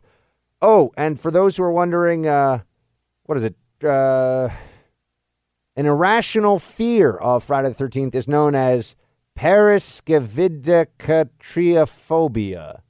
I. I can't even say it, dude. Isn't uh, fear of the number 13 like triskid, or something like that? Ah, close enough. All right, let's get into some real stuff coming up here in a moment, which is, uh, I- I've got to tell you, the social justice warriors have just gotten a very big win. And it's not one that you would have necessarily seen uh, seen coming. So I want to tell you about what happened there. Then also the war on straws. There's been a big setback for the uh, environmentalist wackos. So there's that and then your thoughts. Roll call. So stay right there, team. It's beautiful this time of year, and you really want to enjoy the outdoors, and you want your little furry friends, your dog, whatever you got, to be enjoying the yard, right? Well, guess what? It's going to ruin everybody's weekend if Fido, Max, or your little Shih Tzu decides to get outside of your fence. I got an idea for you. Stop all that from happening. All you're like, I don't have a, I don't have a Shih Tzu. I've got a yellow lab buck. Come on, get real. Maybe a German Shepherd. Anyway, you want to stop the dog from getting under your fence. The best way to do that is dig defense. Dig defense is so easy. All you need is a hammer and gloves to install it. You can do it yourself. I'm not good with my hands. I can install dig defense. Go check it out for yourself. It'll stop dogs from digging under your fence, predators from getting into your yard under the fence. Go to stopthedig.com for the month of July. Use promo code BUCK for 10% off. That's stopthedig.com. Promo code BUCK. That'll get you 10% off your whole, whole order. Never think about your dog digging under the fence again with Dig Defense. Buck Sexton. Your mission decoding the news and disseminating information with actionable intelligence. One small step. Make, Make no mistake. America Ready. great. You're a great American again. This is the Buck Sexton Show. Activate. Former CIA analyst. Former member of the NYPD. Buck Sexton. It is Buck Sexton. Now.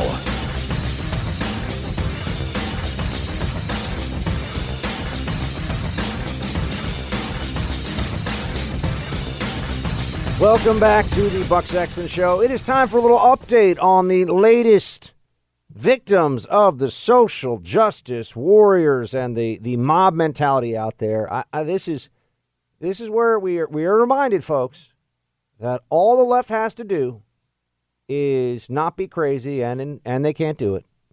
All they have to do is present themselves as somewhat normal to the American people, and there would be a very real chance that they would regain political power and you know because just people like people like change and like to blame the people who are in power and and you, you get what i'm saying but this is just this is just nuts some of you may recall i spoke to you earlier in the week about this that uh, scarlett johansson has gotten caught up in this controversy. By the way, she's dating my former high school classmate. I will have you know. This is this is on page six. This is not like I'm not I'm not you know breaking any confidences here. Uh, but uh, sure enough, he's uh, look at him, huh? Yeah, whatever, dude. You know what I mean? Come on, whatever. I, I mean, I'm not. Like, I'm not saying she's just not my. She, look, she's not my cup of tea. I'm just gonna say she's not. She's no Jessica Biel, that's for sure. She's no Miss Molly. Just, just saying. But anyway, Scarlett Johansson uh, is, uh, well, was cast in this movie called Rub and Tug, which my understanding is uh, is not a uh, well, I, it's not an, it's not something we can discuss on the radio. But that is the title of the of the, the movie that is being made. It has to do with a massage parlor uh, and and some illicit activity. But she was supposed to play a transgender man. So a man who is wait, is that a I'm actually so trans is that a man who's playing the female or is the female playing the All right, whatever. Anyway, a transgender man. And there was this outcry about it. And sure enough, she is now withdrawn. So, an international movie star who was going to be the single biggest draw for this movie, that I, by the way, I can almost guarantee you, without knowing much of anything about it, would be terrible just because the title is Rub and Tug. And I'm never wrong about this stuff. Whenever I say this movie's going to be terrible, I'm never wrong. Just as a matter of fact. Uh, so it's going to be an awful movie no matter what. But she was probably going to be a big draw for it, and the transgender community flipped out on her. A lot of problems there, a lot of beef, a lot of people really upset. And so, with that, uh, she decided to pull out. She decided that she was no longer going to be in this movie. She has respect, uh, respectfully withdrawn. She initially pushed back because she was saying, well, what about, or her, her publicist did. She's like, what about the other actors that have played transgender characters and gotten acclaim for it? And there's a whole bunch of them. Oh, but you see now, now the rules, and this is what's so important with the social justice left, the rules change, folks. The same way that you're supposed to now, uh, you, know, change your view of, of gender and, and how you refer. You know, you are now expected, and I've told you, I don't know. I think now in an office setting, I don't want to get sued am, am I going to get sued if I refer to somebody who is biologically male as uh, and, and if I refer to uh, refuse to refer to that person as female, am I going to get sued? I, I don't want to go through that. So this is what they do: they force you via language to accept their political positions.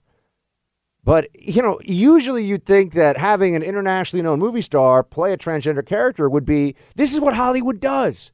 They pick favored victim classes and they and they put up somebody who's from that victim class, and then they give them, you know, they get Oscars for it, and all this stuff, all these gold, good stuff happens, right? That is what Hollywood's formula is. And then they give themselves all a big pat on the back. Look at us. We're, you know, we're moving the culture along. Come out to the coast, have a few laughs.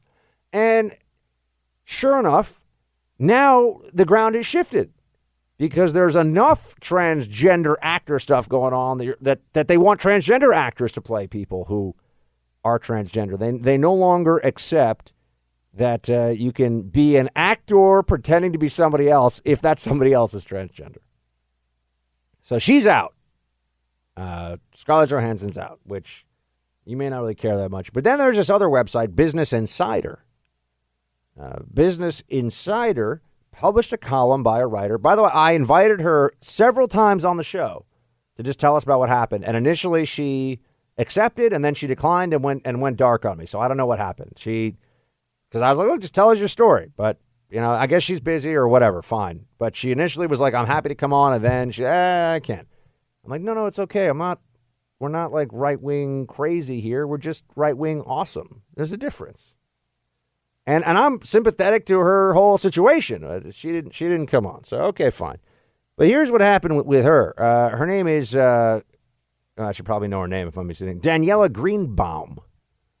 And she wrote a column for Business Insider, which is a leftist, business ish focused website, but not really. but she wrote a column in which she said that it's kind of crazy that people are upset about Scarlett Johansson playing a transgender person because actors play people they are not.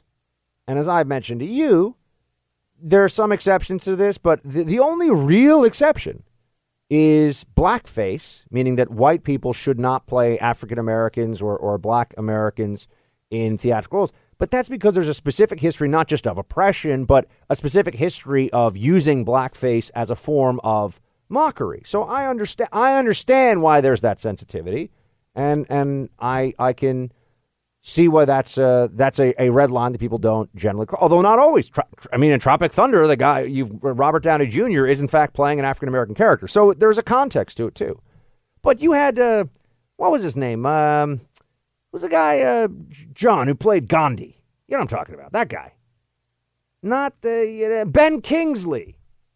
He is not Indian. Okay. No, he is not. I think we all know this. You know, you go to but he played Gandhi. It was a big movie. Oh, you see this?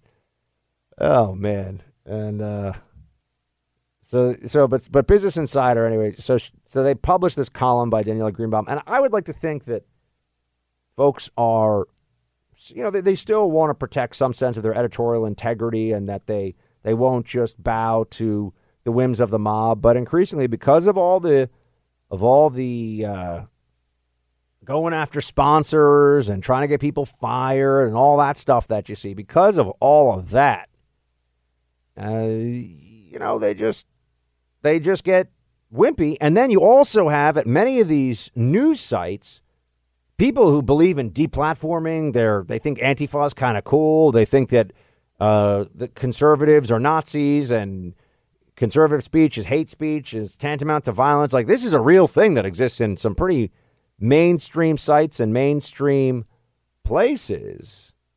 And the fact that they would cave in this way, they had Daniella Greenbaum's piece, she they took it down. And then not only they take it down, Business Insider, which does tens of millions of, of readers a month in terms of uh, you know how far its reaches, then Business Insider, after the fact, John, published a new set of here are our standards for handling like sensitive. And it was just the most mealy mouthed, milquetoast, like, oh, like we don't want to give offense, but we want to push boundaries, but we don't want to give offense, but we want to make sure we're like inclusive. And it's just like, are you guys presenting information? Are you are you are you giving people news and commentary or not?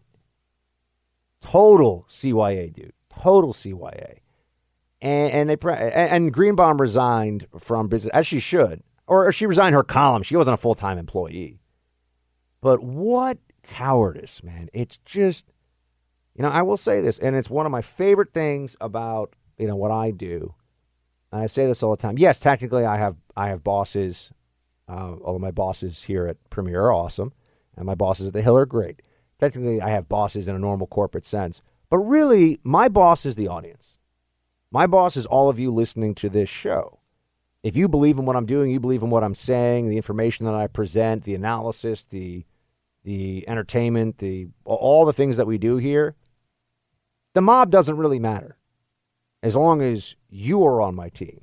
That's one of the great things about radio. It's not, I'm not completely reliant on uh, the the the corporate whims or or rather the possibility of some kind of a boycott or something, and then it's like, whoop, I'm all done, right? I mean, I, I have because I have Team Buck, I can deal with some of the criticism. And I get people write me really nasty stuff, and people threaten to go after sponsors. Although I, I'm like, yeah, you're gonna you're gonna go after my conservative former Spec Ops veteran sponsors and tell them that I'm too patriotic and uh, conservative. Good luck with that one.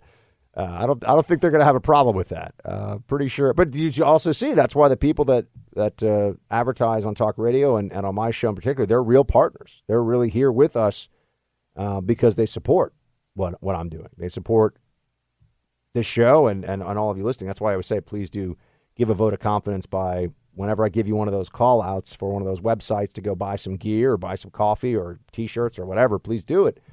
Um, but the, the social justice mob, it comes for all of us. Do not ask for whom the social justice mob comes because it comes for all of us. Just a question of when. And that's why I just need to have the most robust team possible, you as the team, and we will weather that storm. But Business Insider, weak sauce, dude. JV wimpiness of the highest level.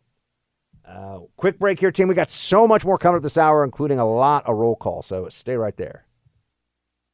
Are you a Birkenstock wearing Bernie Sanders supporter who thinks that the problem with socialism is that it's never been properly implemented? I think not. So why would you drink coffee from a bunch of guys that are into all that? I've got an idea. Why don't you drink coffee that's given to you, that is brought to you by a bunch of amazing patriots, members of the special operations community, guys who were in the military and are now helping veterans and spreading freedom across the country. Black Rifle Coffee is what you need, folks. It's what I drink every day. Go visit blackriflecoffee.com slash buck. They will give you 15% off your entire order. That's blackriflecoffee.com slash buck for 15% off. I drink Black Rifle every day. I mean, I sit there at my desk at work and people are like, oh, wait, are you the conservative host or the progressive host? And they can see right on my desk a big crate of Black Rifle K cups. And they're like, oh, I see, Freedom Blend. Clearly you love freedom blackriflecoffee.com slash buck.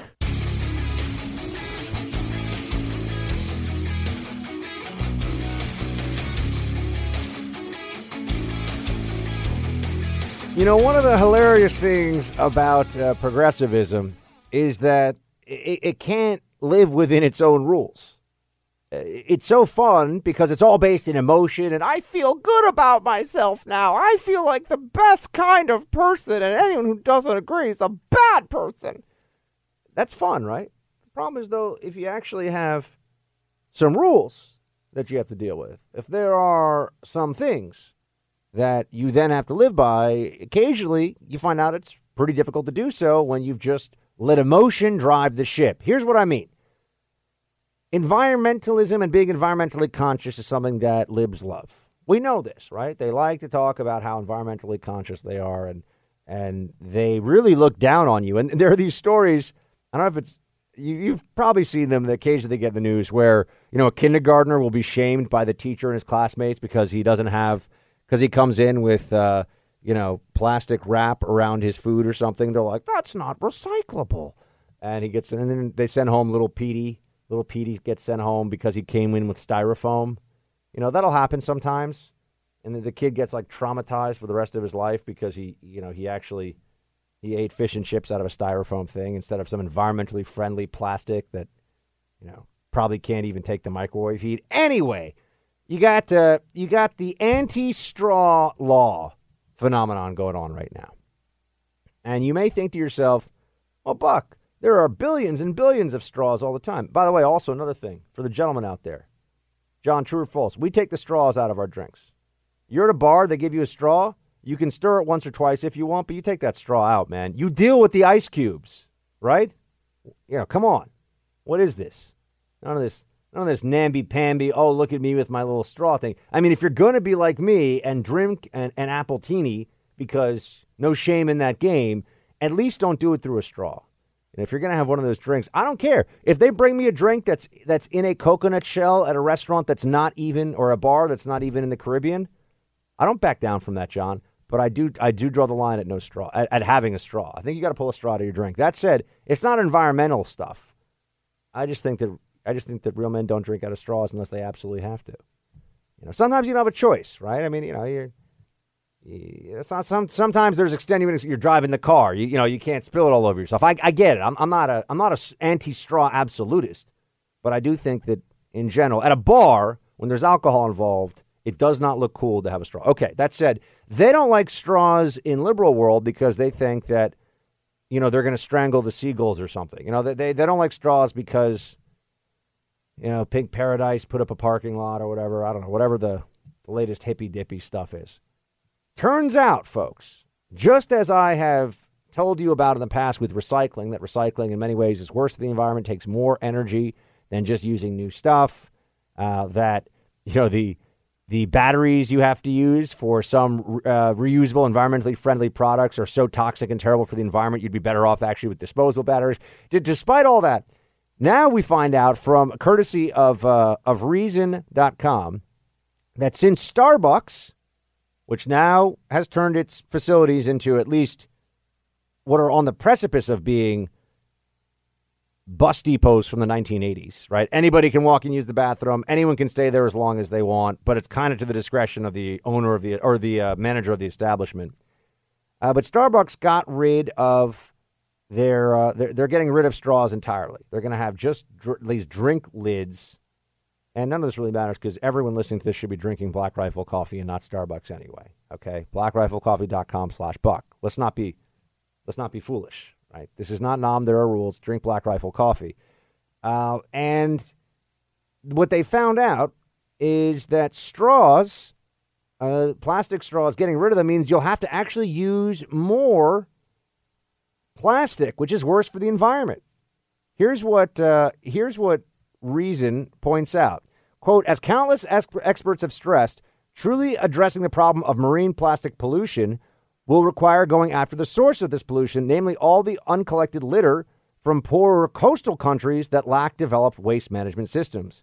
Straw banners have proven stubbornly resistant to this logic. Instead, they have chosen to rely on either debunked statistics, such as the claim that Americans use 500 million straws a day, which was the product of a nine year old's research, or totally unproven notions, like the theory that straws are a gateway plastic in order to justify petty prohibitions on innocuous straws. And they've been helped along by an uncritical media. Coverage of Starbucks' strawless move saw the New York Times, Wall Street Journal, and National Geographic all cite the 500 million straws a day figure. That's a lot of straws, right? It's not true, but still fun to say. By adopting a myopic focus on banning straws, environmentalist city councils, and conscious capitalists are at best having no significant impact on the overall problem of marine plastic waste. At worst, they are pushing expensive prohibitions on consumer choice that are counterproductive, at least in the case of the Starbucks ban, come with unintended consequences. So you have to use more plastic, they say, uh, with this new version of the cups which is crazy, right? It has to do with the weight of the plastic. That's the big issue, and that's what should concern environmentalists. Uh, but instead, they are uh, they're just saying, well, we need to get rid of this. Um, and another thing, by the way, there's a problem with a- a- ableism, I think, or uh, well, people with dis- people with disabilities need uh, need straws, which of course that's completely understandable and legitimate. And and then now there's a whole feeling of excluding people with disabilities. So, so anyway, the straw ban is a perfect example of liberalism. People push it, they don't think through it. They're just like, this makes me feel good, and I care about the environment. It turns out it's probably worse for the environment, at least what Starbucks is doing. And they're all so concerned with inclusivity, yet there is going to be a, some difficulty here for folks that have disabilities that actually need to use a straw, right? Because of motor skills and some of the uh, issues that come with holding an, an open an open beverage. Uh, so there you go. Um, that's that's that's the tra- oh, and senior citizens too, by the way. Senior citizens use straws. So I just want to tell you all the truth about straws. That's what we needed there. We got a roll call coming up. It's going to be fun. Double roll call because it's Friday.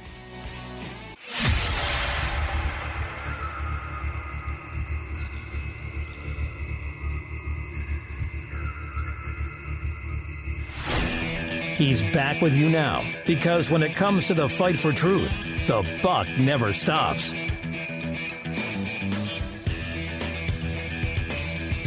Roll call because it's a Friday. Hit it. Rock and roll, fellow patriots. Time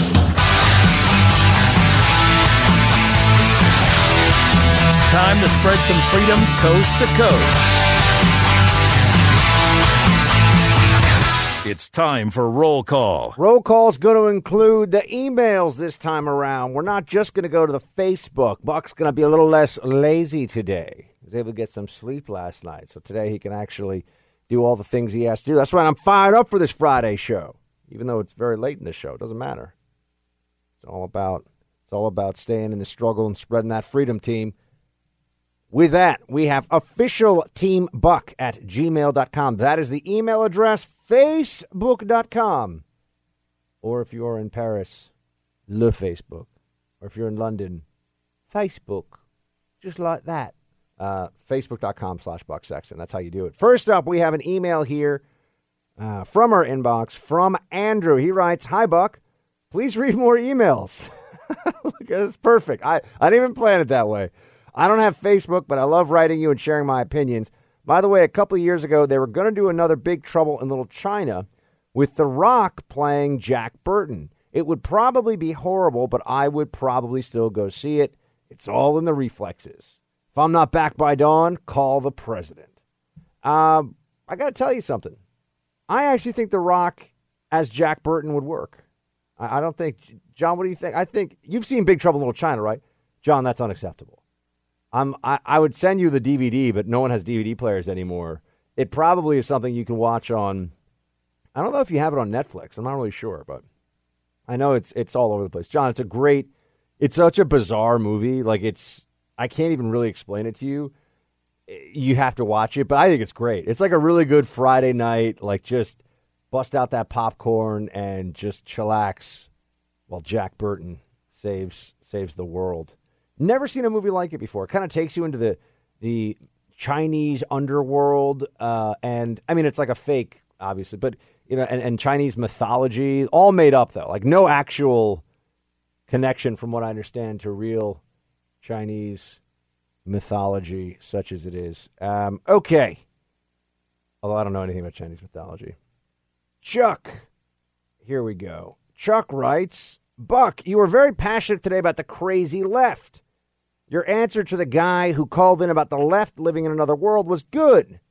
He was so close to correct. You were right stating that we are moving towards socialism. That statement implies a change of position, leaving one place for something else.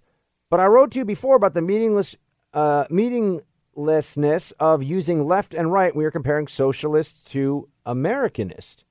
No matter how we try to frame it, liberal has come to mean cool, nice, advanced. Conservative is backwards and bad. But how the heck can you call socialism liberal? Can you tell me that any form of socialism is less controlling, more free than the Americanist political structure? What system has brought more people from poverty to economic and personal freedom than Americanism?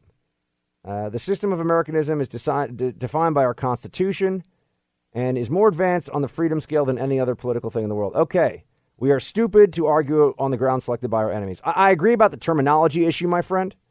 Uh, I, think that one of the big problems that we have is that uh, we allow ourselves to get boxed into using the words that the other side dictates for us. I, am still, you could say that I'm a, I'm a state, uh, a state color truther, in that I, I think the whole red blue thing for red states, blue states is, I think that there's there's political stuff going on there.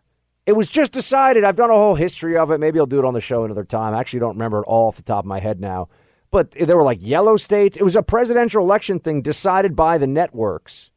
And the left and socialism and the Democratic Party, all of that should be much more closely associated with red. And it is associated with red all over the world. So why are the Democrats blue? Blue is America. That should be the Republican Party. At least that's my position on all that. And I, and I think I'm correct.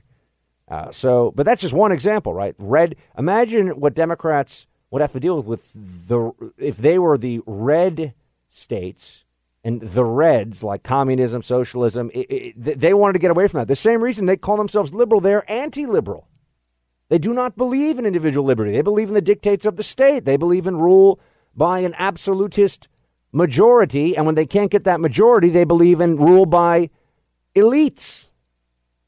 Not that are elected necessarily. That's why they're so upset about the Supreme, uh, Supreme Court. All right, next up here, Jeremiah. Uh, Jeremiah writes, Hey, Buck, I love the show and allow me to salute the swoop. I just want to reach out quickly to share some helpful info with the team. I have heard that some folks would like to view Rising, my new show on thehill.com, on their televisions, but have been unable to do so. I too was hopeful and have indeed found a way using Amazon's Fire TV. The trick is to view it through a web browser app. I tried both the Firefox and Silk browser. I wasn't able to load the versions in Firefox, um, but uh, I managed successfully with the Silk browser by merely visiting hill.tv and clicking on the Rising link. Rising is great, by the way. It's refreshing to see that contention can meet civility in the midst of our current tumultuous political environment. One last thing although Krystal is a lefty, she is quite fetching. Just saying. Er, I hope I haven't just me tooed the left. Take care, Jeremiah. Jeremiah, I'll, I'll, I'll pass along your, your message to Krystal. She is a happily married woman with three children, but I will. I'm I'm happy to pass along that you said that she was fetching because that is a gentlemanly comment about her appearance, not some of the other comments from some of you folks, some of the some of the dudes, some of the bros out there. Don't make me don't make me you know track you down and make you apologize for talking saucy about about my co-host. There's some saucy talk about the co-host. You guys all behave out there. You know you know who you are. Kyle writes, Hey, Buck, I've only been a listener for a few months, yet I know we share many of the same political viewpoints. I try to approach every political issue with an element of pragmatism and a lot of historical perspective. Well done, Kyle. There are a multitude of issues I'd like to discuss with you, but I wanted to start with one today this so called trade war. I feel like the world has successfully played the U.S. and its citizenry so that the USA has been historically guilted into performing with one hand tied behind our back. Specifically in the trade realm, foreign nations act like we are so powerful that it is only fair that our trade and production is hindered and or forced to underperform. They do it to protect their own producers, manipulate monetary policy, or to supplement their enormous federal welfare programs. Additionally, many countries then request to borrow money from the USA at a great rate, if not outright ask to be given the funds, or create a situation within their country to unburden their government or welfare sappers or political dissenters. Now that I have your email, I'll be dropping mind blowers like this on the reg. I hope I don't initially come off as a self published manifesto type. I have a lot to say about this topic of people and politics. Keep up the good fight. Uh, regards, Kyle. Well, Kyle Shields, hi. Thank you for the email and the very uh, insightful trade analysis. It was uh, excellent. Andrew writes Hi, Buck. Love the show. love when people tell me they love the show. Uh, I think the Democrats are playing the Supreme Court deal totally wrong Right now, we have 51 votes. If two people defect, Murkowski, McCain, then the justice won't be confirmed. If we wait for the election like they want, there are 25 Democrats and eight Republican seats up for election. The odds are that the Republicans can get 53 to 54 votes, which provides them cover. If I'm a Democrat, not only am I morally corrupt, but I'm wanting the vote to happen now. Love your face, Andy. Your face has really caught on. You know, John, you know, you know who says your face sometimes now? Miss Molly. Like, well, I'll be like, I'll be like, honey, come on, we, we agree. We're gonna, you know, we're gonna we're gonna go out to eat tonight to to this place. We're gonna go get burgers. You know, I'm always pushing red meat. And she's like, no, what about this other place? I'm like, well, honey, I don't know. And she's like, yeah, your face. And I'm like, well, you just won that argument. So I, I guess we got to go where you want now. Can't argue with your face. Uh, hold on a second. Bob writes about Pruitt. Stop bending over backwards in your attempt to appear fair and even handed. You're not going to succeed as the voice of reason who is bringing common understanding to our frazzled nation. Trump's appointed administrators need not be really nice people. They need not meet your or anyone else's criteria for appropriateness or suavity. Ooh, I hope I have ample suavity, John. I like that. They only need to do the job the president gave them. Uh, I, for instance, would rather spend a night killing a bottle of bourbon with Freud rather than with Jung. That's my personal druthers, and it's only my personal druthers. Trying to be fair when dealing with psycho lefties is a sucker's game. Okay, Bob. Fair enough. But I think Freud would uh, would be very pleased to know you'd rather kill a bottle of bourbon with him than with Jung. Jung, like, is always talking smack. He's always like, oh, well, maybe you didn't come over to uh, Heiserstrasse that wasn't really German. It sounded kind of German. Close, close enough. Close enough, John. There is. Uh, I, I know he's Austrian. I'm saying the lang. It sounded German at the end. The Austrian accent and German accent's the same. You know what the old joke is, right? The greatest thing that uh, the, the greatest thing that the Germans ever accomplished um, was, I'm sorry, the greatest thing the Austrians ever accomplished. I was about to mess up the whole joke. The greatest thing the Austrians ever accomplished was that uh, Hitler was German and Beethoven was Viennese. Yeah, not true. Not true. John doesn't like that one. I, I think it's a pretty good one. Oh, there's a mosquito.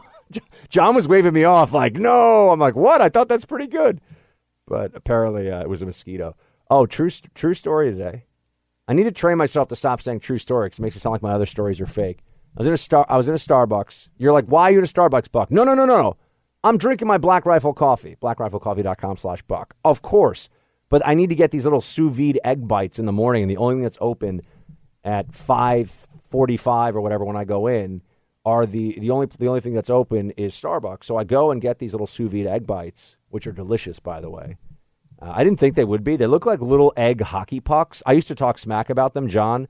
When you're starving and you've got like four hours of you know morning show stuff to prep and do, they're really good. But I was in the Starbucks, and uh, I I saw a mosquito, and I figure I hate mosquitoes. I've had mosquitoes keep me up a whole night from the.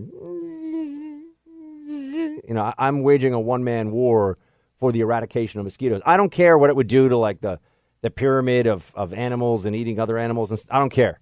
The whole world comes crumbling down. We got to take out mosquitoes. They're a menace. But I tell you something. This is the truth. I, I killed a mosquito. You know, of course. No, no, that's not the part of the story that's good, John. But I, I like caught it, you know, Mr. Miyagi style, like in my hand, and it exploded. And I realized someone else, like other people's blood now, was all over my hand. Felt very unsanitary. Felt very unsanitary. And then, like a vampire, I licked it with my tongue, and no, that's super gross. I know. I'm just trying. John, I'm messing with you. Uh, but this is all true up until the licking with my tongue part. I then had to wash my hand off. But here's what I understand. Uh, shouldn't that? I, I, I guess I feel like mosquito. Well, no, they do. They do transfer a lot of diseases. So it was really unsanitary. But think about that. I literally like had like a little explosion of random strangers' blood in my hand in Starbucks today because I killed a mosquito. When you really think about it, then then you you you get creeped out, as I did as I did. All right, all right. I, I got to get back into the roll call. John, we're going to come back with uh, with more of everyone's thoughts. Official Officialteambuck at gmail.com. That's how we are going to do. That's how we're going to get get to it. Um, if you want to send me an email, please do. And uh, stay with me.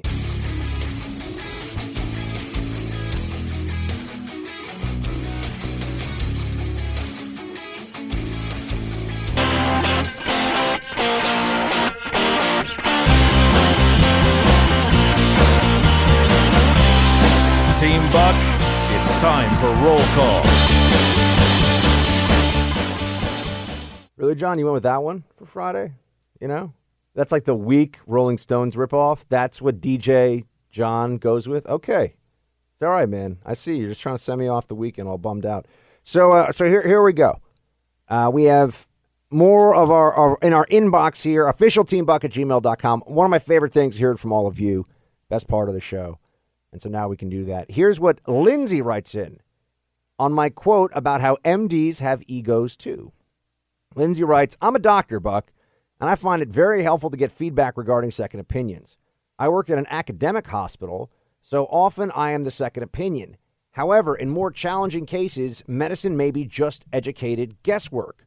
I take no offense at all if my patient requests a second or third opinion, but it's certainly helpful to me to know the outcome of those cases so that I can help patients in the future. Well, yeah, shields high, Lindsay. Well, Lindsay, look, that's I would hope that's the approach that all MDs take, right? I, I would hope they would just want to get the it's it's what's best for the patient. It's about being right, and uh, there you have it. Um, I also got a I got a message here that says, "Wow, uh, okay. I got an email. This is a real thing, apparently. There is an inmate that, according to the Department of Corrections, would like to open a line of communication with this email box, and I have to accept. I don't know, John. I'm going to give this one some thought. Because, first of all, is this a Russian phishing scam? I don't know, right? That's uh, everyone's paranoid about that today, obviously. So, you know, is this really some guy named Oleg who's. But that's kind of a weird way. Like, hey, do you want to talk to a? Yeah, exactly, dude. Quinn, we have Quinn open all the mail, all the boxes that are making ticking noises. That's our producer. That's producer Mike's job. We're gonna give that to producer Mike. Uh, an inmate has invited you to begin e-messaging. Well, thank you, inmate. We will let Mike handle this one, and hopefully we can begin our our messaging. Chuck, not to be confused with Buck. Uh, Republicans are wimps. This would not be happening if Republicans had immediately uh, hung the shooting at the baseball diamond around the Democrats. Now they uh, instead the Dems have blamed the Republicans for the violence perpetrated against Republicans. Now in the position of squeaking, no, no, it's not me, it's you. Very, very, very weak. I like the high road, but once the bombs start falling, you either fight to win or you're just freaking surrendering. Once again, uh, the Republicans sought for some middle ground, sought some honor. Not a good idea. Chuck from Grand Rapids. Well, thank you, Chuck from Buck. By the way, guys, if you have not already, my Freedom Hut podcast is up. It's where you it, we put it in the same stream with the Buck Sexton Show podcast. I had a, a, a hilarious and really fun, insightful conversation with Ann Coulter. We just kind of let it rip for a while, and Commie Bear appears. So it, it's great weekend listening. If you haven't already checked it out, please, please do. And also, if you get a chance, uh, hill.tv slash rising is my new show. And StrikeForceEnergy.com, folks. Every time you put in promo code BUCK, you are voting for the show. And you're also, every time you buy some Strike Force, you are sending Strike Force to troops overseas because they have a matching program where when you buy, they will send. So please, StrikeForceEnergy.com and promo code BUCK. Uh, that's going to be it for this edition in uh, the Buck Sexton Show. Have a fantastic weekend. I will see you Monday live from the swamp. Shields high.